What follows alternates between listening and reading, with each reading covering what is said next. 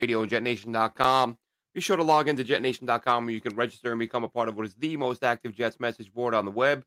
Here this week again with Chris Schubert to talk about really um our our spot on predictions. Uh, Chris and I both said last week Jets win by at least three touchdowns and look for Zach Wilson to uh, top 300 yards and win AFC Player of the Week. I don't remember our exact words, but it was something along those lines.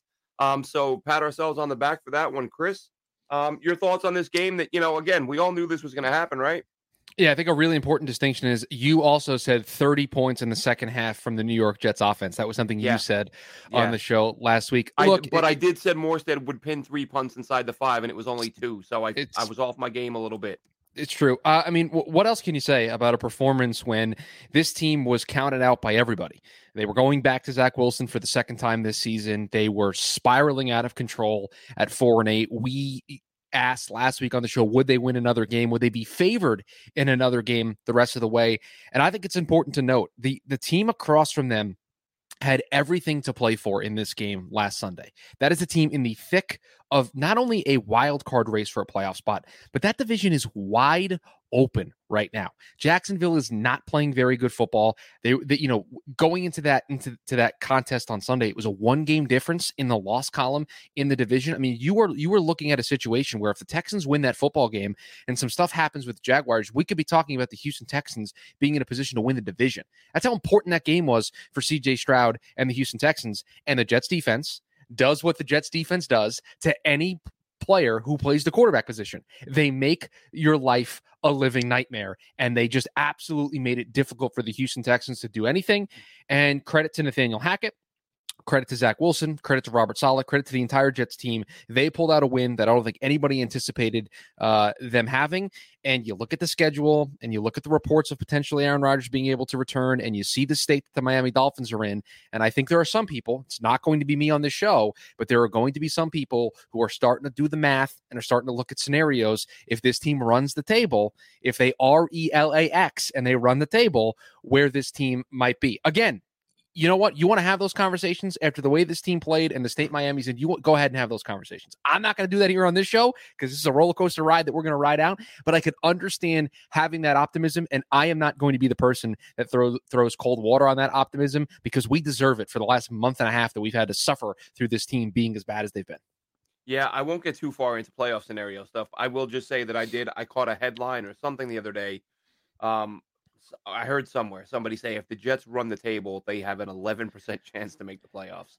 So even if you win every game, it's very, now, very unlikely. But I either way. Say, I will say, hold on, because now you've got me. Now, now I'm in. Now I'm going to be that That's guy here on the I show. Wanted, I was just say 11%. Move on. No, after I just said I wasn't going to be that guy, I'm now going to be that are, guy. Being that guy. If, if they win, if they a couple of the games they have remaining on their schedule that I think are of the utmost importance are is the game against Cleveland, right? Because if they beat Cleveland, you now hold the head-to-head tiebreaker. If you were to tie record-wise with Cleveland, with Houston, and with Denver, that could be very important. Denver seven and six, like Houston seven. That's that's a very important thing to have in your back pocket. Again, it requires them to run the table. I'm not saying they're going to do that, but to if they do run the table, it would then mean they have those three head to head tiebreakers. I'm here to tell you it might end in a 0 0 tie, but somebody of the Raiders Chargers have to lose on Thursday night. Well, if you win and they lose, you now hop in front of them when they have the head to head tiebreaker against you. You have one ahead of them in the loss column and in the win column. So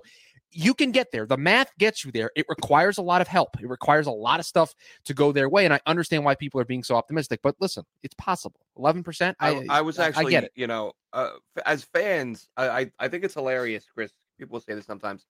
As fans, it, it's okay for us to look ahead in the schedule. Like I've had fans yell at me, like like we're playing on Sunday. Oh, that's three weeks away. Focus on this week. Like, dude, I'm not playing. I can focus on week 17 in the preseason if I want to. It doesn't matter. But my, I did get a little ahead of myself today, and I thought, is that Cleveland over under going to be double digits? Like I, I'm I, like I wouldn't be surprised if that was nine. If the over under for that game was nine, I could see a three nothing game, three two even. Um, well, just see how the offense plays over the next couple of games. But yeah, I understand the point. Yeah, yeah. But listen, the Zach Wilson thing, you know, I, I mentioned after the game that when you and I talked, and uh, you, me, and Dylan talked about this, you know, when Zach was benched, and I, you know, we didn't think he was going to see the, the field again this season. You know, I said something along the lines of the only way that kid's going to make it as a pro is if a team signs him and says, just go play your game. Like the, the trying to make you a pocket passer or like none of that's working. And we saw a little bit of we saw a little bit of BYU Zach this week. Um, you know, Nathaniel Hackett, like, am I gonna praise him? Like, because it took him 14 weeks to figure out, you know, to let the kid throw and and to not constantly run. Like someone showed a number today on the forums at Jet Nation saying, Oh, look, the Jets, they actually only run on first down such and such percentage of the time. Like, I need that broken down by quarter because I'd be willing to bet, yeah, when they're down by double digit scores and they can't move the ball, they probably throw the ball a ton early on when teams know they're going to throw the ball. It's those sort of early drives early in the game when your your offense is stagnant and you're running whether it's Cook or Breece Hall, you're running those guys into a pile and then creating third and longs. Um, commentators even said it the other day, and they seemed a little perplexed. You know, they said, "Oh, you know, the Jets' game plan here seems to be, you know, run, run, hope for third and manageable, and throw the ball." Um, and that's what they did. But then all of a sudden, and it's got to be the first time this year. There can't be any way this has happened before. All of a sudden, Hackett comes out and throws the ball 10 times in a row. Um, and I, I can't help but wonder is that Aaron Rodgers on the mic saying, dude, like, let him play quarterback. Stop, stop what you're doing. Let let him throw. Okay, he completed. Now let him throw again. Oh, he can complete it. Let him throw again. Let's not derail the little bit of success he's having and run it into the pile twice and have third and nine. So um it was, you know, look, it was nice to see, but you know, as I said post game, it's one game. Like I'm excited. I'm happy. I hope at some point in his Jets tenure, we would see this version of Zach Wilson, 75% completion percentage. Um, you know, 18 out of 21, whatever it was in the second half. But um, I don't know that it was Hackett. Whatever it was, it was a different approach. Um, I've even seen that. I've seen some people say nothing changed. Zach just read the defenses better. Like he threw 10 times in a row. You know, we saw them throwing on first and second down late in the game. Um, those haven't been things this year. But overall, I thought there were some differences in the way the play calling went. And um, despite the Jets receivers often struggling to separate, uh, what the tight ends got involved. Yeah. I mean, I how long have we been saying you do not have a number two receiver? Jeremy Ruckert has some potential. Um, Conklin is a nice player. Like when you throw him the ball in his vicinity, he makes a play. All of a sudden, those two combine for 94 yards on seven catches. Uh, I'll tell you, I got a lot of thoughts on everything you just said there. We talk about, you know, Mahomes with with his no look passes, right? Eh, quarterbacks have those types of like things that are theirs. And again, I'm not comparing Zach Wilson to Patrick Mahomes, but Zach Wilson's seam throws to tight ends are a thing of beauty. It's probably the best thing he has in his arsenal. He throws yep. those things on a rope. They are thrown perfectly, uh, and that is where you can build confidence. And I think people when they when they talk about how oh nothing changed, Zach's just reading the defense better.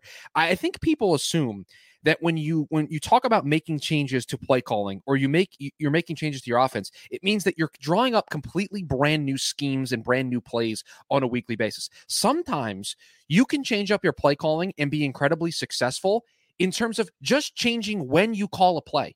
It's first down. They expect us to run. I'm going to hit them with this pass. Maybe this pass two weeks ago in, in the third quarter on third down isn't effective. But in this case, against this defensive matchup, we have a mismatch. Zach's able to take advantage of it. That's part of play calling and reading and reading the defense and finding the flow of the game. And I think Nathaniel Hackett and company did a very good job with that. And I say and company because listen, Glenn, I'm not past a good conspiracy theory when it comes to the New York Jets. And there are some people out there who think that the guy wearing number eight was the guy calling plays in the second half of that football game because the first half felt very similar to what we have seen in recent weeks. And there are a lot of people Even who felt like you said, yeah, started five, five. There, there, are people who think that Aaron Rodgers said, "All right, I'm doing this now. You're, we're listening to me," and he and he put his foot down. Now I don't know if I believe all that, but I like a good conspiracy theory, and you know it it it does you know kind of help the the roller coaster ride of the season have something fun to talk about. Mm-hmm. But you you got to give credit to Nathaniel Hackett and, and for for fan, and I, and I've seen some of this. There are some people that are upset that the Jets won that football game because now the tank they they lose their their spot in the draft to potentially get a good player. Guess what? I've been through enough of the Jets drafting inside the top seven and eight. I'll take a victory because you know what wins like this do?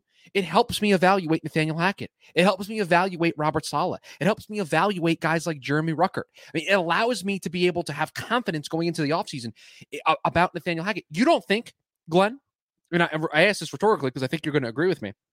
If they roll, if they just rattle off some good football, not wins, not say they're going to just end the season nine and eight, but if they rattle off good football and they play well offensively, and Zach shows an ability to understand the scheme, and they have a chance in all these games because the offense keeps them in it.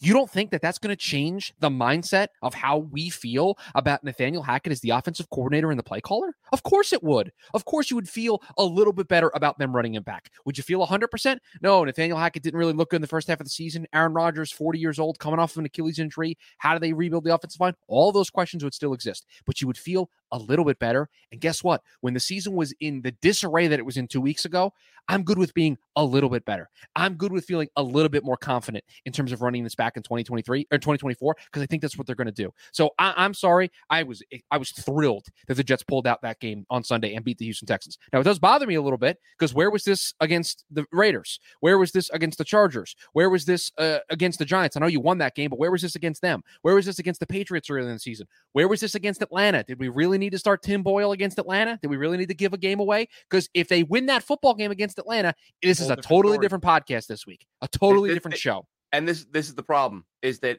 you went to Boyle, um, and large, you know, because the offense wasn't productive, and now you see a different version of Zach Wilson. And you know, another thing, you know, I haven't I haven't looked at the numbers, but I'm, as I'm watching that game again, and I could be wrong, but I'm watching that game and I'm thinking to myself, I think this is the most motion we've seen from them this year. It was. It, it, it, like there was 40% motion, which was their highest usage of the season. It was something like 42, okay. 43%. They were in the 40s. It was either their, their highest or second highest. But yeah, I saw a statistic yeah. like that. So, and, and, they and also that, used that, they also used a ton of 21 and 22 personnel, more yeah. so than they have in recent weeks. And it's like, wow, it's as if they should have listened to the show that we did three weeks ago where we said use more motion, get other playmakers involved. Eh, like there's ways to do this. There's ways to fix this that don't include firing Nathaniel Hackett. And you know what? You, you tip the cap. They made an adjustment. They figured it out. Zach played better. Hackett called a better game. The execution was there. And you know what? Credit where credit is due. They pulled out a win that we didn't think uh, they could. And because of that, there's part of you. And I know there's part of everybody listening to the show that thinks after what they saw Tennessee do to Miami on Monday, that they think there's a chance. There's a chance we could derail this Miami season by handing them another loss at home in Miami. There's part of you that's thinking that. Yeah, Miami, they're, they're you know they now you know still nowhere near the Jets neighborhood, but they've got uh, some injuries piling up. Quinnen Williams so, going to have 42 sacks in the game on Sunday. That would be they, that would be that I think that Dolphins, would be a personal best. The Dolphins uh, signed two guys off of like practice squads or off the street to play center, and one of the guys hasn't played in a game since 2019. Quinnen Williams is going to have 42 sacks on Sunday. Yeah, well that that's the thing, right? This is this is what the Jets know that this is what the Jets have lived um, which actually that's that's a topic I was going to bring up later, but just just to throw it out there real quick after watching the game. Um, with all these guys they're playing, like I'm trying to, I'm looking for silver linings to this disastrous season, um, and two that I can come up with, and this will now I'm going early on both of these because you both things I wanted to bring up. One, with all these guards they're playing, whether it's Hanson, Newman, Glazer, like maybe like a law firm maybe they find a nice depth piece for the future who sure. gets live reps this year who wouldn't have otherwise. So maybe that's maybe your depth is a little better next year with an experienced guy who's who's shown. I mean, Hanson wouldn't even be on a roster. Now he's starting. So you're getting a look at some of these guys, and you know, getting an opportunity is sometimes how these guys will jump out. So that that could be if if someone pans out, that becomes a silver lining. And um, I the, the as far as the draft goes, and and I said this post game, like I, I get like I'm I'm really worried about draft position. Like you're just going to take Brock Bowers wherever they pick anyway, so it doesn't but, matter to you. Exactly, exactly. During the game, I no matter I can't not root for them. You know, like it might be different if it's week 16 or 17, and a, and a win is going to knock you out of like you know similar to what we had with the with the Zach when you lost out on Trevor Lawrence, which I didn't. hate. I guess I didn't hate that at the time because I liked Zach, but um, but it, it just felt like that was going to not turn out well for them. But the the potential silver linings in terms of what I was saying with the draft pick, this is a team that, as we've said, preseason there was some who felt Super Bowl was a possibility. There was some who felt deep playoff run. There was some who felt play like this was in the minds of the overwhelming majority of observers was a mm-hmm. much improved, a very good team. Mm-hmm. Um, and I've seen in in years past when a very good team with high expectations loses a key player, loses a quarterback in week one or two, and one of the first things I think is this is going to be a tough season for that fan base. But next year, they're going to be picking in the top 10 instead of the bottom three. So they're going to be taking a an already very good roster, which I think, if healthy, I still think people are kind of sleeping on the this this Jets team, and they're acting as if the linemen they've been playing all year are going to be their linemen. Now we know they're like, how much can we rely on AVT? Will Becton be back? And you know, mm-hmm. he wasn't very good this past Sunday. No. So I'm not saying this team is perfect.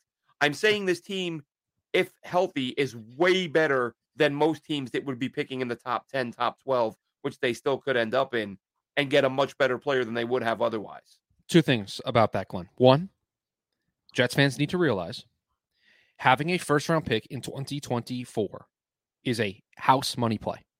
You were not expected to be making a selection in the first round of the 2024 NFL draft because mm-hmm. you were supposed to be in the playoffs with Aaron Rodgers, who was supposed to play 65% of snaps, and that pick was supposed to be in Green Bay. So having that first round pick, whether it's pick three or pick 13 or pick 23, it is house money. It is a free roll of the dice on what could be considered a blue chip prospect. That's thing number one. Thing number two, Glenn, do you know where the Jets sit currently? I've got Tankathon open, so I have the answer to this. Do you know where the Jets sit right now? Seven, I want to say. They, they still are seventh after winning a football game. They won a football game. They still pick seventh because you know what? Chicago won this week. Mm-hmm. Tennessee won this week. Bunch of teams won this week that they're in the mix with. And oh, by the way, do you know two of the teams in front of the New York Jets uh, on this on this list right now? Oh, you know two York of those Jets. teams? Uh, well, the Washington Commanders, who are at four and nine and currently pick four, and the Patriots, who are three and ten. Now, you won an extra game that might hurt you against the Patriots, but Washington, if they beat you, you're gonna they're gonna have an extra win. They're gonna they're gonna be five and five and they're to have five wins. You're also to have five wins. And so then it's to come down to strength of schedule. And yours is, is pretty poor right now. Yours isn't very good. So you have that tiebreaker going for you. So look, I, I get it. I understand people who, who want to see this season come come out with a top 10 top 8 pick where the Jets can get a blue chip prospect. But you know what? Here's the way that I would I would tell everyone to look at this. You go into every game for the New York Jets rooting for them to win. And if they lose, you don't get too upset. You say, okay, we improved our draft position, and you move on with your day. That is the mm-hmm. way that you need to choose to look at this moving forward. If they win, great. You want those types of culture wins. The, the Detroit Lions won in week 18 of the season last year in a game that didn't matter for them at all. It didn't do anything for them. They already knew going into the game that they couldn't make the playoffs. They still beat Green Bay. What did it launch them into? being one of the best teams in the NFC. Now they they sputtered this past weekend against Detroit against Chicago, but they are still considered one of the top teams in the NFC. Those types of culture wins can be built off of. And guess what? Robert Saleh needs those kinds of wins. If they rattle off two or three more wins to get to seven, to get to eight potentially wins, and I don't think that's possible, right? They could beat New England. I think they could win this Sunday. They could beat Washington. They could beat Cleveland. There, there are games on that list. But you look at this. If they get two or three more and they get to seven or they get to eight, considering where we were in the middle part of the season, you would tip your cap and say, okay, maybe they can run this back again, that maybe change your confidence level a little bit. I still got my question marks, but I could see somebody making the case for th- run this back, give this team an opportunity to play with a full season of Aaron Rodgers, and watch what happens. Speaking of Aaron Rodgers, oh, some rumors gracious. swirling that he is going to be cleared and ready to play against the uh, the aforementioned Commanders Christmas Eve. He kind of played downplayed it and said, "Oh, there's a lot of interesting stuff being said about me right now." But let's face it, I mean, if his plan was to come back, if they were still in it, it would have to be sort of sooner rather than later based on where the team is now. So do you think he's downplaying it? Do you, here, here's my, uh, I'll just say real quick my thought. Even if the Jets are out of it, I think he will at least at some point play a series just to show he could do it. Like all of this work, you know, he said, give me your, give me your deadlines, give me your doubts, send them my way, and I'll show you what I can do. He's going to want to show at some point he was ready, willing, and able to step on the field. It might be one series where they do nothing but hand it off, throw throw one quick screen, hand it off a couple times, and come off the field, and that would be it. I think we at least see that. But if this team is still mathematically in it, even if the math says it's an 11% chance, should he come back if he's cleared by Christmas? Christmas. I, I, here's here's the question that I would ask of you. In this scenario, is he cleared by Christmas Eve? Is he cleared for next week's game again, or what would be two weeks from now against Washington? Uh, Washington. Is he cleared? in this scenario, is he cleared? Is it does a doctor medically say he's able to step foot on the field? I think that that was the report is that he's going so, to be medically cleared. If that is the case, if a doctor hands a doc, because Robert Saleh has been using the analogy of when I get the doctor's note. So right. when Robert Saleh gets the doctor's note, that says Aaron Rodgers is medically cleared to play. And if that occurs in time for the New York Jets to play the Washington Commanders and the Jets win on Sunday and they beat the Miami Dolphins, then Aaron Rodgers should be on the field for the New York Jets. Because I'm here to tell you if you think that the guy who spent all this time rehabbing and coming back from an injury that we have never seen anybody come back from, if you think you're going to tell him, oh, it's only an 11% chance to make the playoffs, and he's going to go, you know what? You're right. I've done all this work. The 11%, you got me because the other 89% is where I fail. You think this guy who is constantly use stuff like this to fuel him isn't going to take the 11% and say, watch what we do? You don't think that that's the type of guy we're dealing with here? And I mean that the, uh, with the utmost respect. I, I view that as a positive for Aaron Rodgers is that he uses this stuff that's somewhat arbitrary to fuel him. If you don't think he's going to, if they beat Miami, let's say it goes up to 17%, if you don't think he's going to use that 17% and say, you people doubted me and said I couldn't come back, now watch what this team does. You can take your 17% and shove it yes, he's playing. If they beat Miami on Sunday, and they and again by beating Miami on Sunday, they're still going to be mathematically in it. If they beat Miami on Sunday and he gets cleared, he's playing against Washington. By the way, he should. He should. Eh, one to to to to, to show off the, the the feat of being able to do it, and two, all this noise about oh what could happen? He could get hurt again. He could get hurt in the first play of, of next season too, just like what happened this year. If he has an opportunity to play and it means something for the Jets, then play. Also, if it doesn't mean something for the, to the Jets, but it means something to him, I want him to have that confidence and that swagger going into next season. I absolutely want to see him on the field. I, I think worrying about what could potentially happen on a football field. If the Jets are out of it, then they should sit Quinnen Williams down, Sauce Gardner down, Breece Hall down. They shouldn't play any of these guys. The moment they get mathematically eliminated, those guys should be taken off the field. Do you really think the New York Jets are going to do that? Do you really think they're going to tell those guys they can't play? No. So it's just ridiculous. So yes, I think I think we will see Aaron Rodgers on the field. And two weeks ago, three weeks ago, I would have said you're out of your mind. But if this team beats Miami on Sunday, I think it's a foregone conclusion that he's back. And I think if they don't, I think you are going to see exactly what you talked about, Glenn. He goes out there for at least a series or two and shows the world that he can do this. Yeah, I think this Miami game is, is going to be an interesting one because, uh, you know, a point I brought up the other day is that this defense, you look at how they've been playing, excuse me, you think you look at how they've been playing all year. The numbers are phenomenal. Um, you know, they've not been perfect, but still across the board, they've been a phenomenal defense. And they've been doing this knowing that the offense is going to put up six points a week. Like if they go into a game feeling like, yo, we might we might score 21 today. We might score 24. Like it matters now. Before, like we were shutting people down and maybe giving up some points late because it just whatever you, you kind of probably losing focus. You're tired because you're on the field so often. Like, hey, if the offense is going to move the ball and we're going to get a breather from time to time and and they're going to make our performance stand up, I think they might go to the next level.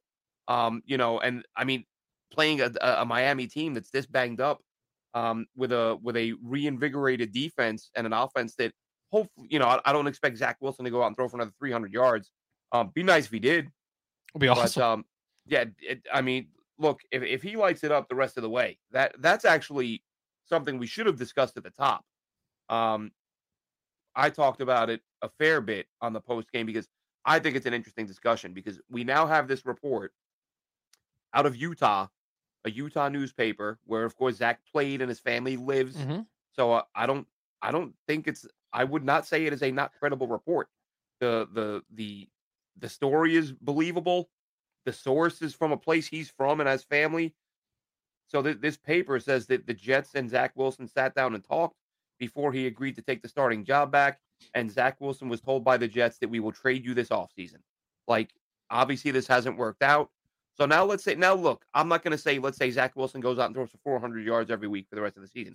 However, if Zach goes out from now to the end of the year and every week he throws for, you know, 260 plus and a couple touchdowns and only, you know, let's say between now and the end of the year he throws seven picks, seven, seven touchdowns, two picks, completes 68%, runs the ball a little bit, scores a couple touchdowns on the ground. Are you trading him? And if you're trading him, what do you because when it was, you know, when the story came out, they were going to trade him. Oh, they'll be lucky to get a seven. They're just going to have to outright release him. Well, if it looks like the lights come on for a former number two overall pick, you know, Zach could say, look, man, you told me you were trading me. I'm not sitting on the bench again behind Aaron this year. You need to stick to your word, or I'm just not going to show up to camp. What are you trying to get for Zach Wilson if the light comes on? Or are you just saying, uh, we didn't know you were going to be good. so we're going to go ahead and go, you know, renege on that, and uh, you're not going anywhere. Or Aaron Rodgers can convince him just like he convinced him to go back That in the starting lineup. How- he can convince how- him to stick around. No, I'm As a just pro, kidding. does Aaron Rodgers say, "Hey, man, Zach, do what do what you think's best for you"? You know, he Yeah, could I do mean, that. That, he- I- he- that- he- my thought was the best chance is Rodgers convinces him to stay. Yeah. I, I agree. I think the only way he stays is if Aaron Rodgers spearheads that and has a heart to heart with Zach. I, I think it's very clear, and I don't think it's for show, how much Aaron uh, has an appreciation and an affinity for Zach. Uh, he loves Zach. I mean, Zach is his guy. I mean, th- this goes back to when the Packers and Jets had a uh, uh, preseason workout together, a, Yep. a, a training camp session together, and the relationship w- w- was formed. And then they played in Green Bay that one year when they when they beat them uh, because of the defense in Breece Hall uh, and he talked about him then. And, and it's been very clear that that Aaron Rodgers has a very very good relationship with Zach Wilson. Look, I. Let's hope we get to a place where we can have the conversation of Zach playing well and what what the return could be. I heard Mike Tannenbaum talk about this today, and, and I thought it was a pretty pretty nifty approach to this. If he plays really well the final five games, why wouldn't you just attach a condition to the pick? All right, it's a six right now, but it becomes a five if he does this. It becomes a four if he does this. A th- and you you can tier it based on the way Zach plays, and then you can put all of the pressure onto Zach and to the other team because the other team, if they get a Zach Wilson that is um, rejuvenated, excited, motivated, has that confidence and swagger, and he goes out there and plays really well and helps a team, they might be okay giving up a three for Zach Wilson. Where if he stinks, okay, you you took a sixth round pick on a, a flyer that you thought could work and it didn't pan out. Right. So uh, I think that would be an interesting way um to approach this. The other the problem, the problem, Glenn, here, and this is the this is the elephant in the room. They got to decide what to do with his fifth year option this offseason. Mm-hmm. And I can't see a world in which if he stays, they pick up the fifth year option. So you're gonna if you're gonna keep him, then he's gonna be a lame duck backup quarterback. And then you're gonna go into that offseason with uh, the 2024 offseason, 2025 offseason, with what sample size to talk about bringing him back? What does that contract even look like? See, I just I think there are more pathways for him to not be on the team in 2024 than there are pathways for him to be on the team in 2024. Yeah, and maybe maybe you look at it and say, we'll just keep him around, and when he hits free agency, if if he's played well enough that someone pays him, we get a third or a fourth uh, comp pick. Um, That's a, that's an approach as well. based on you know his draft status and the the, the the money he gets, and that that actually the guy that w- you know we should be having that conversation about right now is Mekhi Becton, right? Mekhi Becton this week probably had maybe his worst game of the year. Mhm. Um, gave up a few sacks, um, allowed some uh some big plays in the run game. Like Mekhi was just off, and I'm you know I say all the time I'm I'm a Mekhi guy. Um, I don't think he's played to the level that he did as a rookie this year, not consistently anyway. Um, and I think look when he dropped 50, 60 pounds, that's just physics, man. Like if your if your job is to run into people and knock them into next week, if you're suddenly 50 pounds lighter, you're not going to knock them as far into next week as you did before. Mhm. Um, but if it keeps you on the field, you know, you make that trade off. It's worth it. But um, but Becton struggled. What do you do if you're the Jets? You know that that's a big topic. We're actually going to hit later on some uh pull some topics, not even pull, just kind of review some topics on the, the forums at Jet Nation because people come up with some some pretty quality stuff on there, and that's one of the topics right yeah, now. I don't. I, saying, I, I'll be honest. I, I don't know where I land. I don't know where I land on on Mekhi and his Mm. future with the New York Jets. I'll just be honest with you and the listeners. I don't really know where I stand on this. It's really hard. I like Mekhi, the the, the person, and I like Mekhi, the player. He's Mhm. been good when he's been healthy and when he's been on the field. The last game notwithstanding, but the your your best ability is availability. And that's been a big question mark for Mekhi over the first couple of years of his career. Hasn't been a problem this year. He's been out there and he's been fine. They've they've figured out a nice approach to be able to get him ready to be on the field on Sundays. But Glenn, I, I just can't see this team picking up the fifth year option for a player that they don't know if they're going to have. And they Right. don't know his full availability. If this was the second year of his rookie deal, and then we had next year, and then I could have two years of a sample size of him being healthy, yeah, you pick up the fifth year option, no problem. But we're sitting here, this is his third season. You got to make the decision now. And that's a lot of cash to invest in a guy that you don't, and you've got a lot of cash invested in the guys on that offensive line that are A, not very good, uh, B, not healthy. So it's tough to then reallocate dollars even more so in there when you could take that money and potentially use it in free agency to be able to go out and get a player that, that could replace him. So again, it's it's close for me. Um, I, I kind of want to. I, I kind of want to wait until the season's over, see how he finishes the season, go back and look at the tape. And I know that's kind of a um, a crappy answer to give, but I just I, I, think it's too important of a decision to sit here, you know, in the middle of December and say, oh yeah, bring him back, or oh no, don't get don't pick up the, the fifth year option. Like it's close. Well, they already passed on the fifth year option. They would have to tag. It's borderline. Right. sorry, sorry. That's that's what I yeah. meant. And and so I think decisions like that are are are tough. And I think they're tough because you don't have a big enough sample size of him being healthy to make those kinds of determinations. I'll give you a perfect example. They're going to go through the same thing with Alijah Vera Tucker next year. Mm-hmm. Yeah, I I think with with Becton, I've uh, my, my stance for for a little while now has been tag him, and if he stays healthy again, talk long term deal. However, um, and as we've mentioned, you know, Rich Cimini said he thinks they let him walk. I I ever since he did that that offseason interview where he did not come off well and he did not sound like he liked being here, he didn't sound like he liked the coaches. I've thought since then, I I think that I think Joe Douglas and Robert Saleh may have looked at each other and said, We're we're letting this guy walk. And again, another guy, if if Becton walk listen, I saw I think it was Albert Breer, somebody tweeted today, and this is no big, you know, this isn't exactly an inside story or a major scoop. Offensive lines are terrible. The offensive line play around the league is so bad somebody will probably pay Mekhi Becton a nice, nice chunk of money that the Jets can say that's a third or fourth round comp pick if he stays healthy and plays well for somebody else. Let's just let him do that. Let's get a comp from Mekhi next year and uh, and let him go. But the problem is that opens up another hole on that line. That's another pick or another free agent. Uh, again, maybe Carter Warren. Maybe he gets mm-hmm. a couple more starts before the year closes out, and they get an idea that they like him at maybe right tackle, and then you can go out and draft a left tackle, something along those lines. But the Becton question's a good one because again, I like the guy too. Um, I think fans get so caught up in in perfection. Like if a guy isn't amazing, and I say this all the time, a lot of fans have in their heads like there's Hall of Fame and everyone else sucks. Like yeah. if you're not the greatest player on in the world, then you suck. And I've heard people say that Mekhi Becton sucks, and I'm like, look, he's been inconsistent. He's had some struggles, but um, we've seen tackles that suck. And he again, he he was bad this week. There's no getting around that gave up.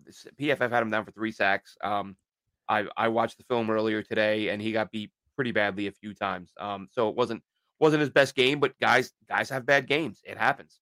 So the, you know the O line all around really. I thought this week was um uh, you know Tom Laken Tomlinson he spends more time on the ground than any lineman I, I can recall.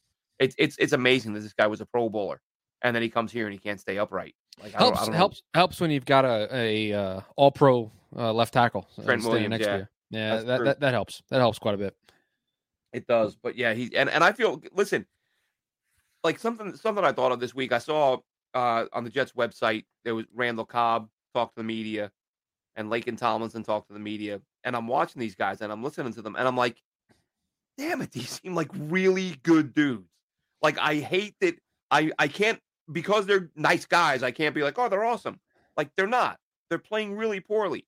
And I, I I wish that I could say that these really awesome, nice guys are playing really good football or even decent football. Like I hate piling on just good human beings. But mm-hmm. the fact of the matter is, you're you're in the spotlight and you're not performing.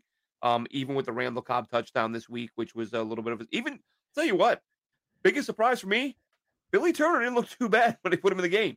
Um, I saw him and I thought, oh God, here we go. And every time I keyed on him, I was like, he's holding his own. He's not getting beat up and pushed around like he has previously. But do you have any thoughts on the on the, the all around play of the offensive line?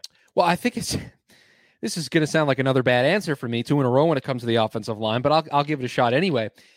Glenn, it's really hard to look at this group when I know this isn't the group that's going to be the starting offensive lineman if the Jets have their way in 2024. So oh, yeah uh, you're evaluating for backups, you're evaluating for depth pieces, and that's nice. But what's there to say about a group? What what's that to say about a group where two of the guys that are out there are going to be starters for the team in 2024? Two? Yeah. Like, so it's hard. Like, the, Alijah Vera Tucker, if he's back, is going to be in there. They're probably going to draft uh, an offensive lineman with with their first round pick in the 2024 draft. They're probably going to spend free agency dollars on getting some players in at that position. So it's like it's really hard for me to say like, oh, great job by the offensive line, or oh, bad job by the offensive line, when like a good portion of those guys are not going to be on the team in 2024. I'll tell you what, you know who who isn't going to be on the team in 2024 is an interesting question when you look at um, you know, I've mentioned previously in previous episodes the fact that the big three, right? Sauce, Garrett Wilson, Jermaine Johnson, they can all ask for new deals after year three. We don't know if they will, but they could. which would be next year. Um, also, after next year, Michael Carter's contract is up. DJ Reed's contract is up. Um, that that's that's a lot of money. Like, there's no way you're keeping all of those guys. If some of them come in and say, "Hey, man," like, like look at look at the, the three young guys, right? Well, first of all, let's look at Jermaine Johnson first. He's not exactly young. He's probably going to want that free agent deal, that first free agent deal, as quickly as possible. He's not sure. 22. He's not 23. Um, Garrett Wilson, yes, things have been were better this week. He's had a lot of post game pressers where he does not seem like a happy player, and I can't blame him. And then Sauce is a guy who's kind of become the face of the franchise. I'm not even talking Sauce. Like I'm his agent is going to say, dude, the second you can get money, we're getting you money. Yeah. Because they are marketing the hell out of you. You're on billboards, you're in commercials, you're the guy for this team. So I would not be one tiny bit surprised if all three of them after next year said, I want my deal now. And then you've got those three plus Michael Carter plus DJ Reed. That's like 130 million on those guys. You're you're talking after the 2024 season, right? Right Just after so, next season, yeah. Right. So uh, listen, let, us let's, let's see how that goes. If the team's uh, holding up the Lombardi Trophy, you pay anybody what they want, and we'll figure yeah. it out later. We'll we'll wor- we'll worry about it down the road. If they don't play well, or if things don't you know pan out the way I think people expect them to in 2024, then we're going to look at it on a case by case basis. Because listen, I love Garrett Wilson, and it's not his fault, but he doesn't have the numbers to say, "Give me what Justin Jefferson got." Give me or what yeah like or give me the Ja'Marr Chase or give me the uh AJ Brown right or just any of the top receivers who are going to get paid or have gotten paid he's not going to be able to ask for that status of of contract because he doesn't have that type of production at this point. Again not his fault but that's the way the, the, cookie crumbles. With Jermaine Johnson, if he has another year next year and takes a step the way he did this year, that's gonna be that's gonna be tough, right? And you know, Carl Lawson's money is gonna come off the books at the end of this offseason. So that kind of changes some things a little bit for this team in, in the way that they're gonna be able to operate. They're gonna restructure a lot to be able to free up some cash. And so they might start to be able to work on some of this other stuff, right? Because they could go, I'll give you two two examples. They could go to DJ Reed now and work out a new a new contract. They can't with Jermaine, nice. with Garrett and Sauce. They can't do that until the end of year three. But they can right. go to DJ now and say, "Hey, you want to tack on another three or four years to this deal? Whatever they want to come up with." They could go. I'm trying to. I'm trying to remember my years. They can go to Michael Carter now and say, "Hey, do you want a new deal?" Right? They could do that with those players. They can't do that with the three players that you mentioned. Those will have to wait until the end of the 2024 season or the 2025 offseason. So it, it is it is a problem. It is something to, to to keep an eye on. Glenn, this team's got enough problems in the 2024 offseason for me to worry about than to be worrying about money being spent after another 17 plus games I got to watch. So let's let's let's dip into the uh the, the jetnation.com forums. And I'm going to take a look at some of the topics here. O line, of course, is a topic. We went over that you know what's what's the future going to look like for this mm. team? What else there was one i wanted to touch on um, robert saleh has upset a lot of fans with what's gone on recently really? um, yeah just a few. Wow. i was more upset about the joe benigno thing than anything. Yeah you were um, really you were red hot about that last i week. cannot believe he's friends with joe benigno and you like red hot. making it a priority in his life. That's yeah, you, you, mind-boggling. I, I thought you made some great points and it was it was it was a good take by you but you were red hot about it Dude, if Joe, my wife was like, she's upstairs in bed. She's like, why were you yelling on your podcast? Yeah, it, it, it was Joe Benigno took him there. I was not happy, man. Um, it'd be like, it'd be like, it'd be like finding out Joe Douglas uh, couldn't pull off a trade because he was on the phone with Mark Hamill because he's a huge Star Wars fan and he wanted to be his friend. It'd be like, dude, like, what are you doing? Like, I, I, I don't know. But um, but Robert Saleh, a lot of people were upset, and I, I know there were some folks on the fan. I don't know who, but I saw some some tweets um, there were a lot of fans saying Saleh acknowledged that Zach Wilson was the best quarterback, but still benched him. That's a fireable offense. You have to fire him for that. To which I'm thinking the reason the reason I disagree with that is because and I, uh, you know I, th- I think back to um and and this is this is a I'm I'm an old person now and I forget things often but going off the best of the best I can um by memory I recall when Herm Edwards benched Vinny Testaverde for Chad Pennington, and Vinny was asked about it, and he said, or it was around that time they they were talking to a quarterback who had been benched, um, despite it was another situation where the sort of the overall thought was you're not the problem here. Um, and and and the quarterback said, "Look, like the coach came to me and said, "Hey, man, we need a spark, and changing the left guard ain't gonna do it. Like, I'm, it's not you, but we have to try something because we can't move the football. So that's why, as frustrating as it is, I, I get where Saleh was coming from.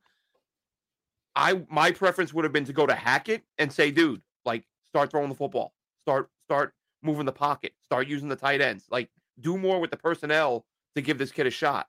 You know, so that would have been preferable. But I'm not as angry at Robert Saleh for doing that as some people are. Do you it, is is that something if you're the owner you go, "Well, I got to fire you now because you you sat a guy who you thought was the best player." Where the coach looks at you and says, "Yeah, with the best player, we were scoring 3 points a week. Like I had to do something meaningful." changing the snapper, the long snapper, isn't going to change that.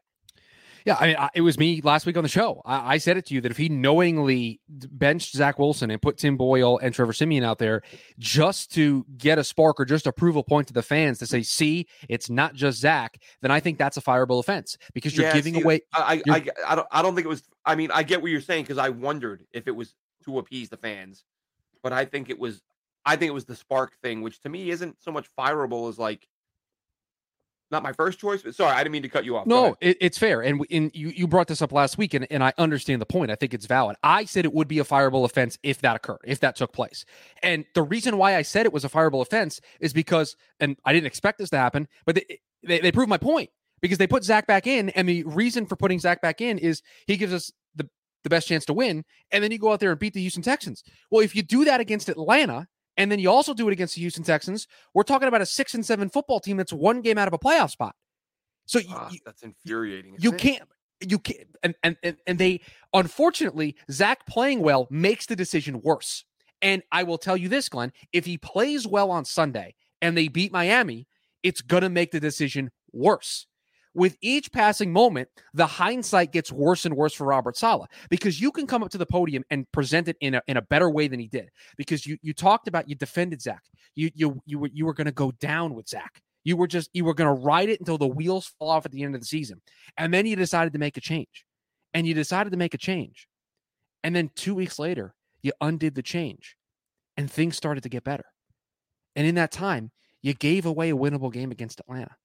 You were, but if it wasn't for the fail Mary, it's 10 to 6 at halftime against the Miami Dolphins. You're in the mix and you're giving games away. It better be because you thought you needed a spark on offense. It better not be because you wanted to show everybody, see, it's not just Zach, because you gave away two games that if Zach plays well on Sunday and this team wins, boy, are people going to look back at those two games and say, what the heck were we doing? Yeah, that's that's it is one of those moves that could look worse as time goes on. Um, Charles says in the chat though, I wanted to touch on this because um, I did a, a pod the other day with Dom C. He's doing a draft pod. Um, Charles says they just need a nose tackle, uh, playmaking safety, Charles. which I agree with. The nose Charles. tackle part, Charles. Sweat was a guy who came up. Charles, Charles, my guy. This team needs two wide receivers. They need probably three starting offensive linemen. They need, uh, but they but they do need they, they need, need a linebacker. They need two safeties. You're hitting me with the the first position you named to me that the New York Jets need in 2024 is a nose tackle. That's what you're hitting me with, Charles. I like you. You're a regular on the show. I appreciate you. But come he on. didn't say it was the only thing they needed. It's the it was the, the, Jets need a nose tackle. A not not the Jets need a wide receiver. The Jets need two offensive linemen. Maybe the, Charles the, has heard that so many times. well, thought, I I, I hope that's I, I, hope that's tr- what, what Charles was saying because if Charles, is, Charles is saying it's their number one need, You're if Charles is coming at me with they need a nose tackle with all the other stuff that this team needs to do this offseason, I'm sorry, Charles, you lost me. I cannot support this. Nose tackle is uh, on the 17th highest priority for this team this offseason. Yeah, they. Uh, I, I, I'm a big. I like T'Vondre Sweat out of uh, out of Texas. If you're talking about a big dude who can occupy blockers in the middle of the defense, the Jets now, do need do need I, someone up there. I jumped on Charles, and I, I, apologize for this. No, you're fine. He said the Jets need to trade back in the 2024 draft. I agree. Now, if you ask Glenn, he's giving away all the picks. It's a buy one get one free sale for the New York Jets, so that they can move up I'm not. Hey, I'm draft. giving away nothing. I'm getting something back. I'm trading that pick. I'm trading that 2024 first, which is going to be the 32nd pick anyway. So who cares? And I'm using that to get back into the first round or top of the second round. I'm using that pick on on on Cooper Beebe or I'm using. Oh, you're on, in on you're you're in on Cooper Beebe, eh? Yeah, at, at sec- Okay. as a second round guy. Yeah, that's um, okay. All right. Um, to me, he's he's not as good, but he, he's that AVT mold that he can play guard, he can play tackle. He's played both at a very high level.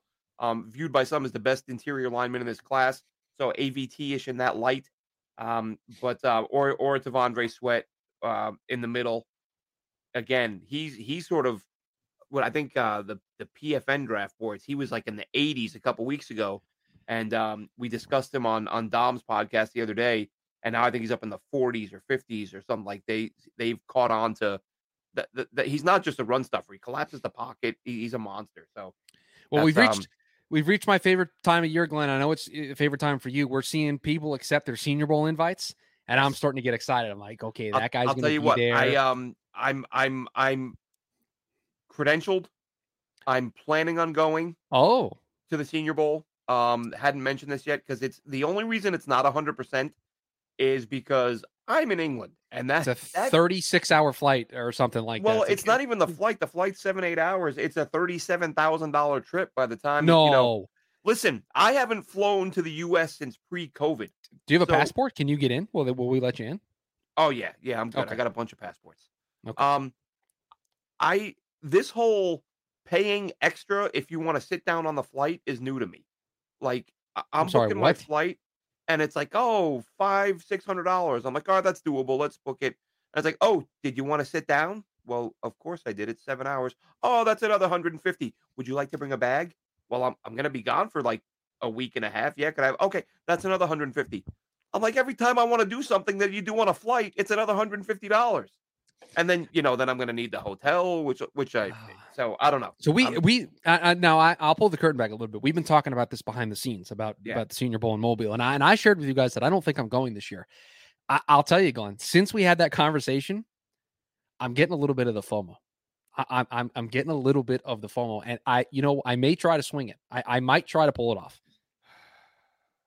and it's it's funny you say that because just this morning I won't get into specifics. It's inside stuff, but it, some something changed significantly that that would have that would make it much easier for me to get there money wise. But it's still a lot of money, um, no Oh, matter sure. how I look at it. So I was like, the day when my credentials came through, I was like, I'm there.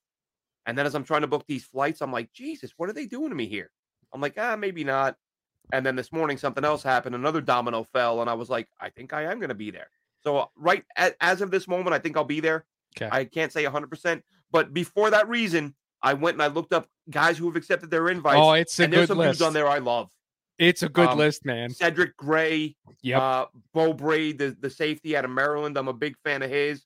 BB, I believe, was on there. Uh, so- Tul- Tulane quarterback Michael Pratt is on Yep. the list. Super excited to see him down there. Um, yeah, it's it's a good list.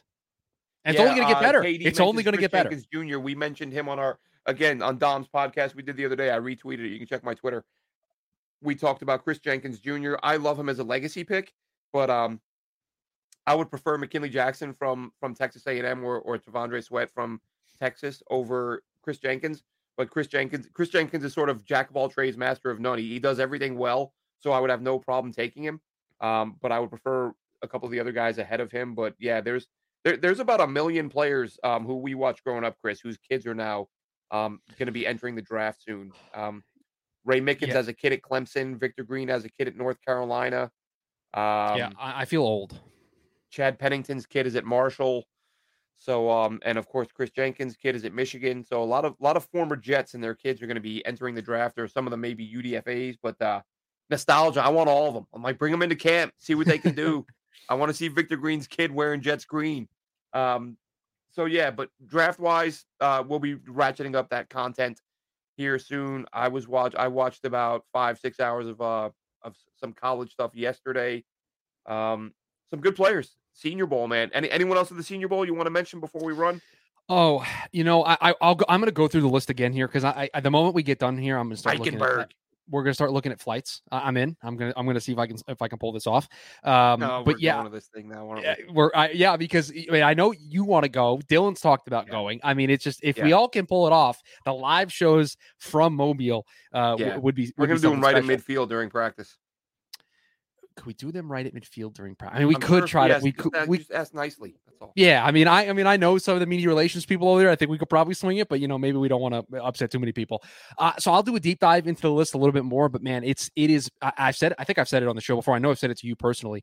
It's my favorite event of the draft cycle. Yeah. It is by far. I think it might be the best event of the NFL calendar. For if you love that space, it is so much fun. The city is just it it it, it turns alive when that event is there and there's just a buzz about it. There's just so much going on and it is a football fan's dream. You just you just find a spot you have a notebook and you just sit and you just take notes all day long. You're like okay like like this guy. And i'll tell you a lot of the, a lot of my draft crushes in the last draft came from being there in mobile watching the senior bowl and i'll tell you a lot of the guys that I liked are playing pretty well at the next level. So it, it, there are a lot of good players that go, and your team, mo- more than likely, if you are a fan of multiple teams, they're going to draft a player from Yeah. the Senior Bowl. The Jets are going to draft multiple players from the Senior Bowl. They just do. Everybody yeah, does. It, it, yeah, it happens. Um, and and and hats off. I know you've talked about meeting him when you were down there. Hats off to Jim Nagy. Like Oh, he's the he- best. He he pumps the hell out of this thing. Yeah, Like he's it- the best.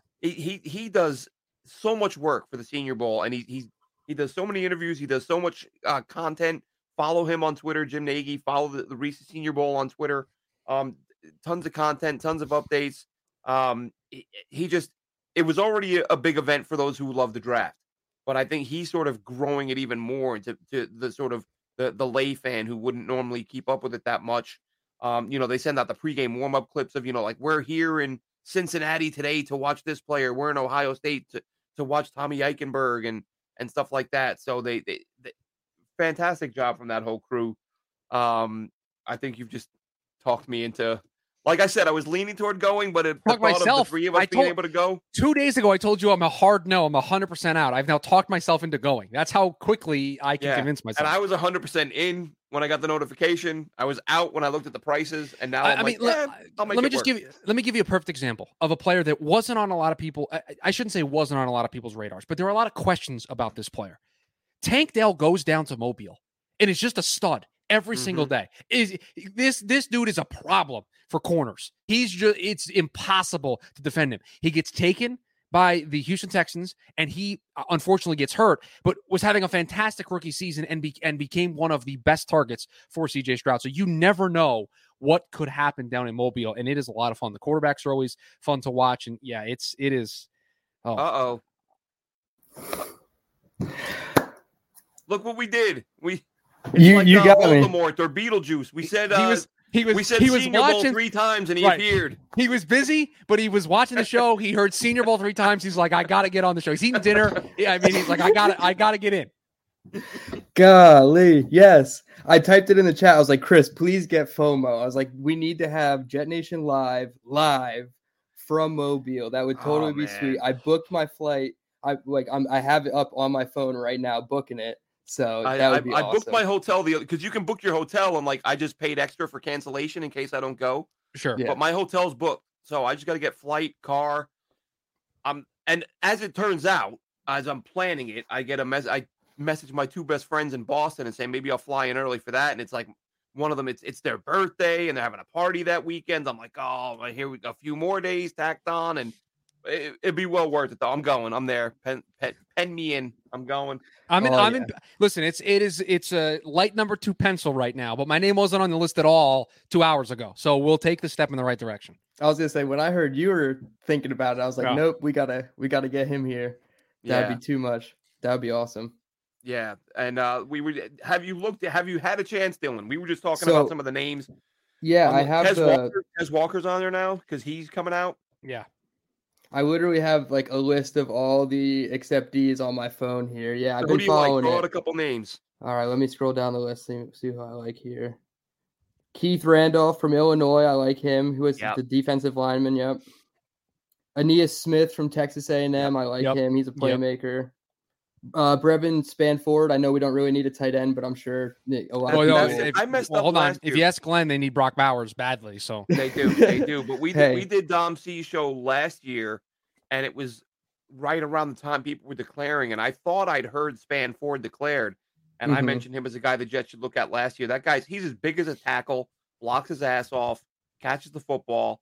Um, you know, he's not he's not the modern day, you know, four, five, 40, but uh, but he can do enough to, to to be productive as a pass catcher, and he's he's he's big enough and blocks like a tackle. Yeah, yeah. I think uh, I, obviously, like I said, the Jets don't really necessarily need a tight end, but I think a lot of people will like what he brings, and I I feel like uh, yeah, there was one more name here that I had on the Cedric list. Sedrick Van here. Pran's going to be there. I think that's a name Yes, for Jets he's fans to keep an eye That's on. another Yeah. one. I'm like the Jets don't need a You- center, but if he can play guard, Right. like that Yeah. dude is nice. Um, You mentioned Joel, Eichenberg, right? yes, Joe Milton's Yeah. going to be there from a quarterback perspective. Yes, I saw that, I mean, so there, there's some good. Let's get names. Jayden Daniels to the Senior Bowl, right? Uh, I feel like Jayden Daniels should get, should be there. I know he won the Heisman, so he probably doesn't need it, but that'd be a great showcase for him. That would be, yeah. I, the the final list of quarterbacks is going to be very very interesting to see what it Mm-hmm. looks like. Yeah, for sure. Yeah, because I, I think there's a few more guys going back to school than people anticipated. Oh, uh, Xavier Le- Legette from Yes. South Yep. Carolina. South Carolina receiver, Big yeah, fan of him. Yeah. Marshawn Lloyd, the USC running back, is Yep. also Yeah. going to be there. Tight So, end, I running there's back, everything, yeah. some Yeah, so many names. I gotta Oh, update I'm- my database. I'm now. excited. Brendan Brendan Rice. Some Yep. some uh some bloodlines, right? His dad was okay. Yeah, just okay. Just okay. He'd make most rosters. Um, I, I, Did you I guys hate to. your predictions. No, well, I was just going to say I hate to bring up that we're going to do predictions, but I don't predict the Jets to win. So I, we just end on a really bad note. Yeah, yeah, right. That's kind of tough. I don't predict a win either. I don't have a score, and I just jumped on. I don't have a score, but I think it's gonna be close. Maybe like twenty to thirteen, something like that. We- Glenn is frozen for me. He's just frozen. He's got that great Yeah. look on his face. Yeah, he's got a great look. Like I mean, he's really- he whatever predictions about to come from Glenn's going to be fantastic. And I think the best part, the best part about this is he probably can hear all of us, and he's probably Yeah. been talking, but we can't hear him. And it's no, just it it's looks like just he's like glass halfway. right. He's just he's he's just ready. Just he, he's ready to just sit back and say, you know what, the Jets win the football game. They go down to Miami and they beat this banged up team that just lost to Tennessee on Monday night. It's going to be close though. Give me 24-20 Jets. That's what I feel Glenn's going to say. That's what I feel when he comes back. I I have a- Yep. a, good feeling that's what he's going to say. Now, Dylan, you can't Yeah. leave now because you can't leave me by myself. So you no, have no, to no, absolutely, absolutely won't leave You have to stay until he Glenn gets back, but because I got to hear this prediction. And if he comes in and Yeah. says Jets lose seventeen to three, I, I I set all this up for nothing. But you know, If if he couldn't hear you though, and he says the score that Oh, you just great. said, that's fantastic. I hadn't even thought of that being a potential possibility, but yes, we'll see if he comes back. But now we're we're hanging. Yeah, like I said, twenty to thirteen. I like um I they had a great win. We we kind of felt like this was going to happen, right? As soon as we start wanting a loss, they're going to start winning, and that's kind of Fair what enough, yeah. happened. I wasn't there. I tweeted it after the game. I was like, I will never tell anybody how to root. I've been rooting for losses since Halloween for the last four years or whatever it is. So this year I wanted to win at least one more. You can't lose 10 in a row. So it was nice to get the victory. But yeah, I mean, if we lose the last four, I wouldn't be surprised. So yeah, 20 to 13. Miami's a good team still, but maybe no Tyreek Hill or uh, at 100% at least. Yeah. We can get after Tua, you know, Brandon Eccles, we'll get him. I I, uh, I said I said Quinn Williams might get 42 sacks because of the state of the interior offensive line for the Miami Dolphins. But yeah, I mean, I think for me, I go into all of these games, and I said it earlier in the show, but I'll say it again for those who maybe just jumped in. Um, I, I'm of the belief that you I go into every one of these Jets games rooting for them to win, and if they lose, I don't get upset. I'm just like, Right. okay, great, we improved the Yeah. draft position. If they win, I'm going to be super happy for Zach. I'm going to be super happy for for Hackett and for for Saleh because again, we got to answer questions about those guys. We got to know if it's okay to run it back in 2024. And if they if they would have just went into the, this offseason losing 10 in a row like you just mentioned, I just you, you can't run it back and expect the fans to be super confident. So getting these wins at least allows yourself to be open-minded and to open up the potential of okay, if they run it back and they have Aaron at quarterback, maybe this could look a little different. Sorry, I had to cough. Yeah, the only thing that really like makes me frustrated with lo- losing at this stage of the game is when they lose in the ridiculous fashion, like the the hail mary against Miami type stuff. Like if that that's gonna be how we lose, or like what puts us out of the game, yeah, I'm gonna be frustrated with those losses. But like you said, you root for the, you get yourself up on on Sunday morning, you get get hyped up. Then the game starts, and you're like, okay, well, whatever happens, happens. And then Zach goes out, throws for 300 yards, and you're like, Am I sucked back in? I don't know. Not really. We'll see. I, I mean, if they put pull pull off against Miami, I'll be ecstatic going into that Washington game. Which I thought it was weird. I don't know if you get the notifications from the team app, um, but they were advertising to buy your tickets for the Commanders game, and we haven't played the Miami game yet. And I was just very confused as to why they were already advertising it. And I was thinking maybe they know Aaron something? Rodgers or like, you know, something. I was so I was like, hey, maybe that'll be a, a really big game. And that's kind of the game that people have been soft circling for Rodgers. And I know he's been kind of cryptic on Pat McAfee, but he did say something about like one more week with his diet and he'll feel like where he was from a strength perspective again. And I was like, hey, man, that might be enough. Who knows? So, but after this version of, of Zach, it's hard to. What do you think? Uh, Have we found our game to game quarterback here? No, for the New let's easy. Jets? Let's let's let's get through let's get through this game against Miami. And if he stacks Yeah. two performances together, then I think we can open up the the butterfly effect and ask a bunch of questions of what the Jets should do with him next season. Should he get the rest of the starts even if Aaron comes back? I think then we can have a logical um, progression to a- to asking those questions, having that dialogue, and, and answering those questions. Because I mean, we've Zach's had good performances before, and then Yeah. the next week we've gone right back into the pit of misery that we've been in for the last three seasons. So if he stacks, especially in the context of what this game could mean, right? Because this a win in, in this game would be against a division rival.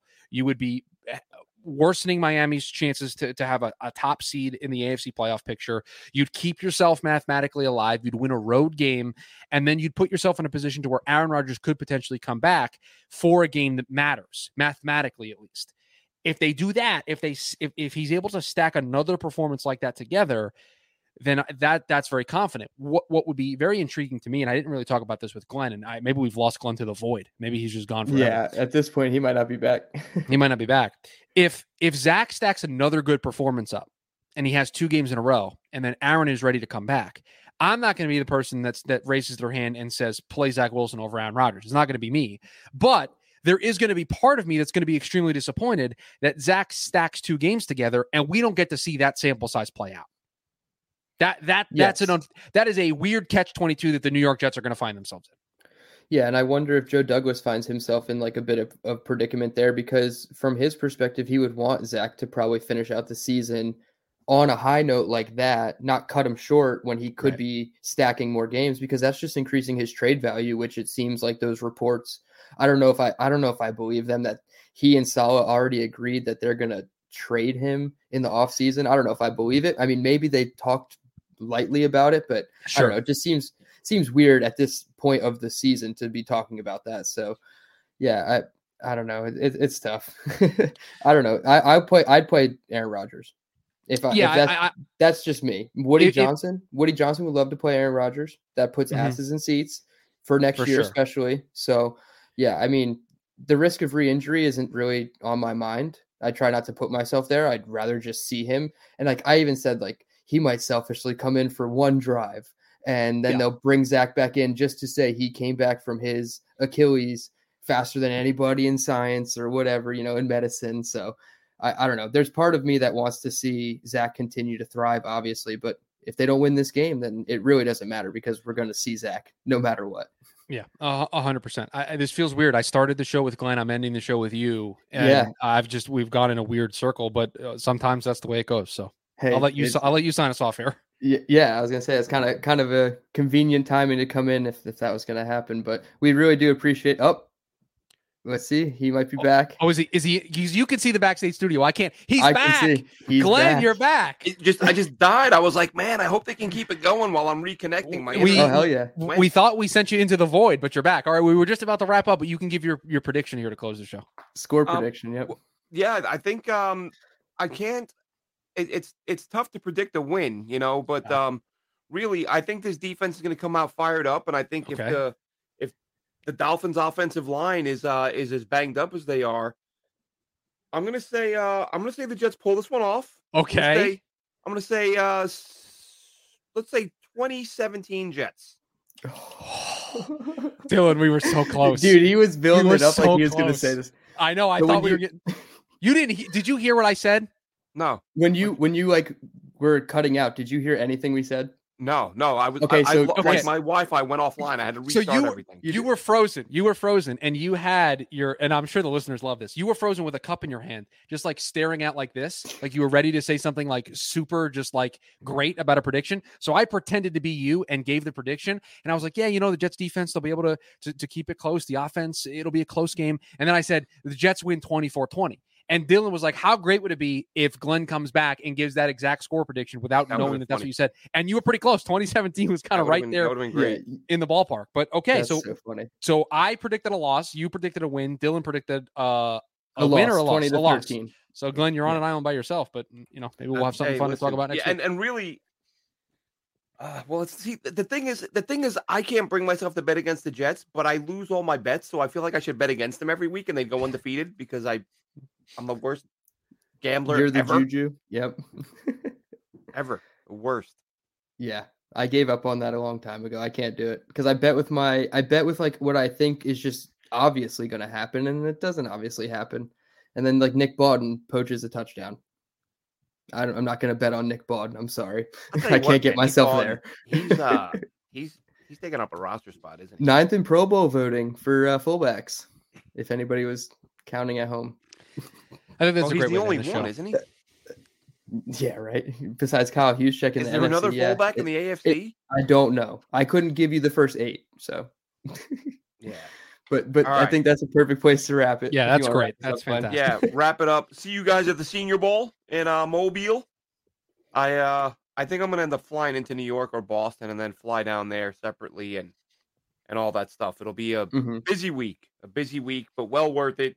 That'll wrap this one up for us Jets fans. Uh, hopefully, hopefully, uh, no matter what happens, let's see Zach Wilson play well again. That would be nice. Consecutive games, a little bit of consistency, a little confidence. Looked a little confident. I'm Glenn Naughton, uh, and Dylan Terraman joined myself and Chris Schubert. A little late. Senior Bowl got him fired up, and uh, has all of us fired up. Have a good one, Jets fans. We'll catch you next week. I'll probably see you post game to talk about, hopefully, talk about a win. Have a good one, Jets fans.